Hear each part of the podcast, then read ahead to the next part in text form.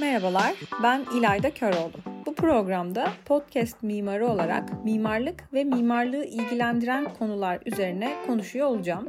Bu bölümde mimarın neyi bildiğini ve hangi bilginin mimarı mimar yaptığını soruyoruz. Bir mimar kimliğine sahip olmanın gerektirdiği bilgiler var sonuçta. Peki neyi bildiğimiz takdirde bu kimliği edinebiliyor veya mimarlık yapabiliyoruz? Bu soruyu internete yazarsak karşımıza çıkacak vasıflar Üç boyutlu düşünme ve yaratma, görsel farkındalık, zaman ve ekip yönetimi, bilgisayar destekli tasarım, analitik düşünme, iletişim gibi başlıklar olacaktır. Bir mimarın sahip olması gereken özellikler olarak geçer bunlar. İnternette kaba taslak bir araştırma yaptığımızda. Ancak ben bu mimar neyi bilir sorusunu biraz daha irdeleyerek hem mimarlığın diğer mesleklerden ayrılmasını sağlayan yönlerine hem de bir meslek sayılması için nasıl bir bilgiyi, içermesi gerektiğine bakmak istiyorum. Ee, önce kısaca biraz eskiye gidelim. 2000 yıl kadar. Romalı yazar, mimar ve mühendis olan Vitruvius, milattan önce 1. yüzyılda yazdığı mimarlık üzerine 10 kitapta bir mimarın bilmesi gereken her şeyi toparlamış. En azından o dönem için. Yani felsefe tarihinde Platon ne yapmışsa bir bakıma mimarlık içinde Vitruvius onu yapmış desek umarım fazla kaçmaz. Sistematikleştirme açısından söylüyorum bunu. Yani yaptığı şey bir yapı tasarlanacaksa bilinmesi gereken her şeyi sistematik bir şekilde kitaplaştırmak olmuş kısaca. Bir mimar için el kitabı niteliğinde bir eser bırakmış. Nasıl Platon'un devleti yüzyıllar boyunca bizi bugünkü medeniyete taşıyan bir eserse bir anlamda Vitruvius'un da yaptığı kendisinden sonraki mimarlara yol göstermekti. İster istemez yani en azından o dönem için. Şimdi bir mimarın bilmesi gereken şeyleri ve neyin nasıl yapıldığını anlatan kitaplar var. Az önce de bahsettiğimiz üzere neredeyse 2000 yıldır. Peki ya bütün bunları bilmek mimar olmak için yeterli midir? Yani mimarın elindeki bilgiyle mesleği arasındaki bağlantı nedir? Önceki bölümlerde hatırlarsanız kıyaslamak demeyelim de daha iyi anlayabilmek için başka mesleklerin işleyişiyle karşılaştırmıştık. Ee, örneğin bir mimarın yaptığı, bir doktorun yaptığı gibi çoğu zaman bilgiyi alıp uygulamak değildi. Eğer bu doktor bir bilim insanı değilse yani laboratuvarda yeni bir şey ortaya koymuyorsa ki orada da yine işin içinde bilimsel bir süreç olduğu için belirli girdiler ve belirli çıktılar var. Ee, çok büyük bir keşif yapılmadığı sürece de bir doktor bir kitaptan ve okuldan tabii ki öğrendiklerini bir hastanede doğrudan uygulayabilir. Doktor bilmesi gereken her şeyi bilerek mezun olabilir ama mimarlıkta öyle olmuyor. Ne yazık ki bunu birçok mimardan da duyabilirsiniz. Piyasada pişmek diye de bir tabir vardır. Okuldan mezun olduğunda öğrenci genelde kendini bir çıplak hisseder. Hatta Uğur Tanyeli bu konuda mimarlık okullarında verilen eğitimi ciddi derecede eleştiriyor. Ee, şöyle mimarlığın çeşitli meslek rolleri var. Ee, mesela iş adamı, emekçi, tasarımcı, teknokrat, star gibi ve bunları dünyanın hiçbir yerinde bir mimarlık okulu öğretmiyor. O zaman diyor okulların sunduğu bütün bu mimarlık eğitimi ne işe yarıyor? Yani diye soruyor Uğur Hoca. E, gayet yerinde bir soru. Ben bunun üzerine ne diyebilirim bilmiyorum açıkçası. E, kısacası örneğin tıp öğrenimi bir dizi tıbbi pratiğin simülasyonu gibiyken mimarlık öğrenimi meslek alanına hiç benzemiyor bile. E, yalnızca bir yapının tasarlanma süreci simüle ediliyor. E, bu yüzden de mimarlık mesleğini öğrenmek için mesleği yapmak dışında seçenek yok gibi duruyor. E, bu da mimarlığın zanaat yönüne yani deneyimle elde edilmek zorunda olmasına işaret ediyor. Teknik, sanat ve zanaat.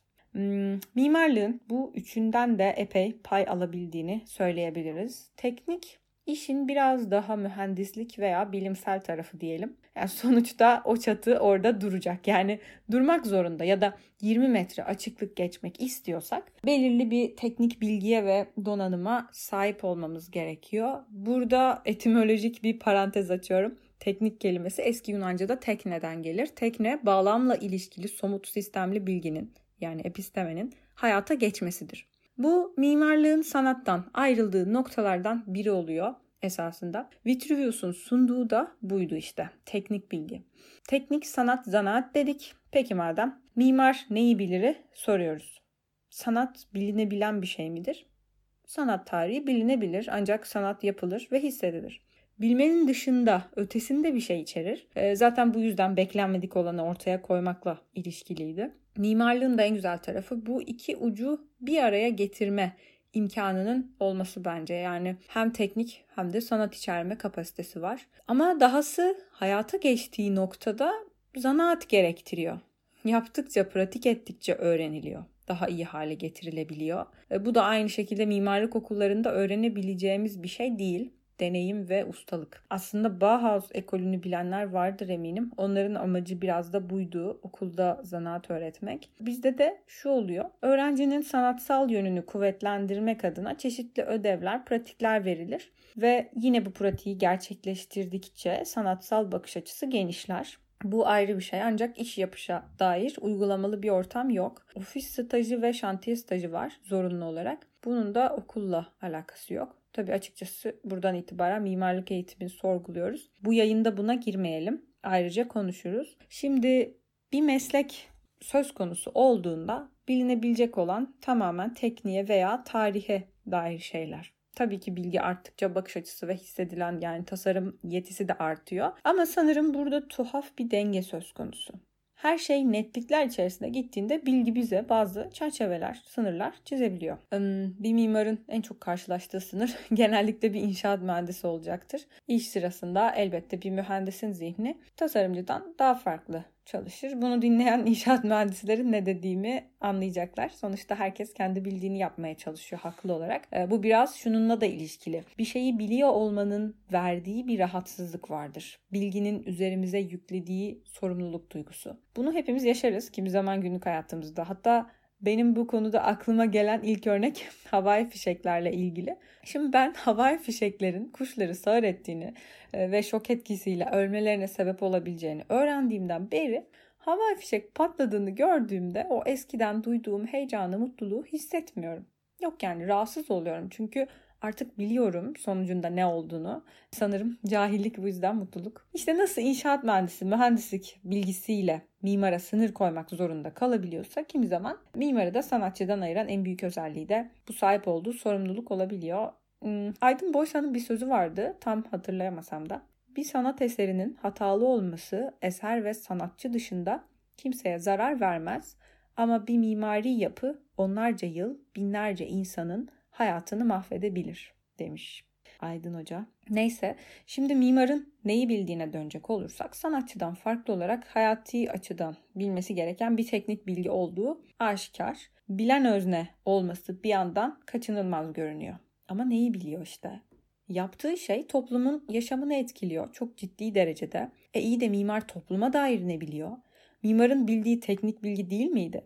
Burada işler karışıyor hangi bilgisiyle kutsallaştırıyoruz mimar kimliğini? Açıkçası ben mimarlık okulunda topluma hatta psikolojiye dair pek bir şey görmedim. Kendim öğrendim zaten öğrendikçe de mimarlık mesleğinin icra edilişinden uzaklaştım. E, çünkü ciddi bir kopukluk var piyasada yapılan mimarlıkla ideal dünya arasında. E, birine çekilirken ötekine uzanamazdım. İşte geçen bölümde konuştuğumuz Tanyeli'nin bahsettiği özne merkezli dünya görüşü burada devreye giriyor. Mimarın sahip olduğu teknik bilgi toplumsal yapı bilgisiyle karıştırılıyor. Bilginin ne olduğu önemsenmeksizin bilgiye sahip olan kişi kutsallaştırılıyor. Şimdi burada bilinemeyecek çok şey var. Ee, bir kere işin sanatsal yönü, sonra deneyime dayalı olan sanat yönü, dahası toplumsal yapıyı ifade eden sosyal yönü uzadıkça uzar. Zaten açıkçası bu konularda yani bilinemezliğini savunduğum şeylerde sanırım asıl önemli olan e, bilmek değil anlamak. Bakalım sanatsallık anlaşıldığı kadar önemlidir. Toplum, deneyim. Ya bunlar bilinemese de anlaşılması gereken konular diye düşünüyorum. E, yani bence zaten asıl mesele bilmek değil anlamak. Bizim sanat sayesinde yaptığımız şey de bilgi üretmek değil, yeni bir anlayış icra etmektir. Ayrıca bu bilinemezler içerisinde mimara çok ciddi de bir sorumluluk biniyor. Ya zor yani tek öznede toplanması. Mümkün müdür? İşte ancak orkestra şefi kadar. Orkestra şefi tek başına tüm müzik aletlerini aynı anda çalıp o orkestranın çıkardığı sesi çıkaramaz. Ama o müziğin o orkestradan çıkmasını sağlar. Bunu da bilgisi sayesinde yapıyor. Bir bildiği var. Bu yatsınamaz. Bu bilgiyi şimdi mimar üzerinden düşünelim. Bir yemek salonu tasarlıyorum. Dolayısıyla ihtiyaçlar belli. Bir şekilde bunu gereksinimlere göre çiziyorum. E, çizim tekniğini biliyorum sonuçta. Ancak bunu Araplar için tasarlıyorsam Arap kültürünü bilmem ve masaların mesafelerini Belki ona göre ayarlamam gerek ya da tuvaleti salona yakın mı uzak mı yerleştireceğim? E, bu salon geniş bir hole mi açılacak yoksa koridorun sonunda mı bulunacak? Burada da başka türlü bir bilgi devreye giriyor. Mimarın bilen özne olduğu noktalardan biri burası. Bir de kendiliğinden bilinenler var. İçsel olarak bildiğimiz yani fiziksel anlamda maruz kaldığımız için hayatın içerisinde öğrendiğimiz ilk formlar. Örneğin merdiven.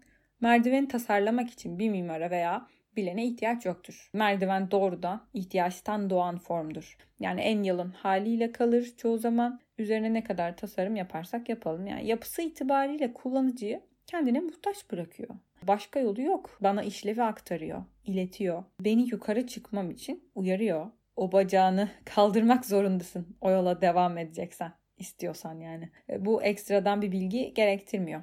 Bedenin bilgisi. Buna eylemin doğası diyoruz. Bir merdiven gördüğümüzde hepimiz onu nasıl kullanacağımızı biliyoruz. Ancak bu örneğin bir klozet için geçerli olmayabilir her insan klozete baktığında aynı şeyi anlamak zorunda da değil. E, hatta biraz tatlı bir örnek var bu konuda. E, bir köye klozet yapılıyor. Tesisat yenilemek amaçlı. Hani gelişsin, modernleşsin diye. Sonra bunu yapanlar bir süre sonra köye tekrar geliyorlar. Klozetler zeytin teknesi olarak kullanılmış. Ya o nesnenin o insanlar için ifade ettiği şey bizim için ifade ettiği şeyle aynı olmak zorunda değil. Dolayısıyla bu noktada farklı bir dil konuşuyoruz aslında. Mimar da hangimizin hangi dili konuştuğunu bilmek zorunda. Yani yaptığı bu. Dolayısıyla klozet X dilini bilenlere has olarak tasarlanan şeydir. Tam da bir tasarımcı işidir. E, o yüzden tasarım söz konusu olduğunda da mimarın ne yaptığı değil, nasıl yaptığı önemli olmaya başlıyor. Tabi burada estetik algı da devreye giriyor. Ama estetikten ayrı olarak bedensel bilgi dediğimiz şeyi yani eylemin doğasını keşfettiğimizde tırnak içerisinde söylüyorum doğru tasarım gerçekleşebiliyor. Bu da sistematik bilgiyle belli bir kalıba oturtuluyor. işi kolaylaştırma amaçlı. Mimarın bildiği veya bilmesi gereken bu sistemin kuralları oluyor. Sunduğu bir anlamda, daha doğrusu bu anlamda bir hizmet. Bir konut tasarımında konutu kullanacak olan insanlar için en işlevsel, en hayatı kolaylaştırıcı biçimi oluşturup onun üzerinden tasarım yapar. İlk ortaya çıkardığı bilgi o konutta ne yapılıyor? Orada gerçekleşen eylemlerin doğası nedir? Buradan başlayarak biçim oluşturulur ve bu biçimin üzerine de kültürel kod eklenerek tasarım yapılır. Yani mimarın bilmesi gereken çok şey var gibi görünüyor bu açıdan bakıldığında. Şimdi bu çerçeveye bir adım geriden baktığımızda mimarın bildiği mimarlığın kendisi değil gibi görünüyor. Demek istediğim mimarlık kendisi dışındaki her şeyden meydana geldiği için salt bir mimarlıktan da söz edilemez. Çok agnostik bir yaklaşım oldu galiba şu an ama Umberto Eco'dan bir alıntı yapacağım. Kendimi desteklemek amaçlı üzgünüm ama. Mimar kendi alanı olmayan disiplinlerden gelen sistemlerin dayatmaları için formlar bulmalıdır ve hep kendininkinden başka bir dille bir şey söylemek zorunda olan mimarlığı oluşturmalıdır. Bu sözle de bitireceğim. Gerisini sonraki bölümlere bırakıyorum. Mimarlığın sanatsal, teknik ve zanaat yönlerinden bahsettik. Bilinebilir yanlarını sorguladık. Belli ki bilgisinden bağımsız olarak mimar derken uzlaştığımız bazı noktalar var. Mimar kelimesi de bir mesleki ünvandan daha fazlasını ifade edebiliyor gibi duruyor. Örneğin mesleki tanımla alakası olmayan bir tabir olarak yaşam mimarı gibi bir ifade kullandığımızda herkesin kafasında illaki bir şeyler oluşuyor. Bu noktada mimarın bildiklerinden ziyade yapabildikleri üzerine konuşabiliriz. Mimar dediğimiz kişi ne yapabiliyor da yaşam mimarı dahi olabiliyor bir insan. Sonraki bölümde bunu konuşalım diyorum. Görüşmek üzere öyleyse. Şimdilik takipte ve hoşça kalın.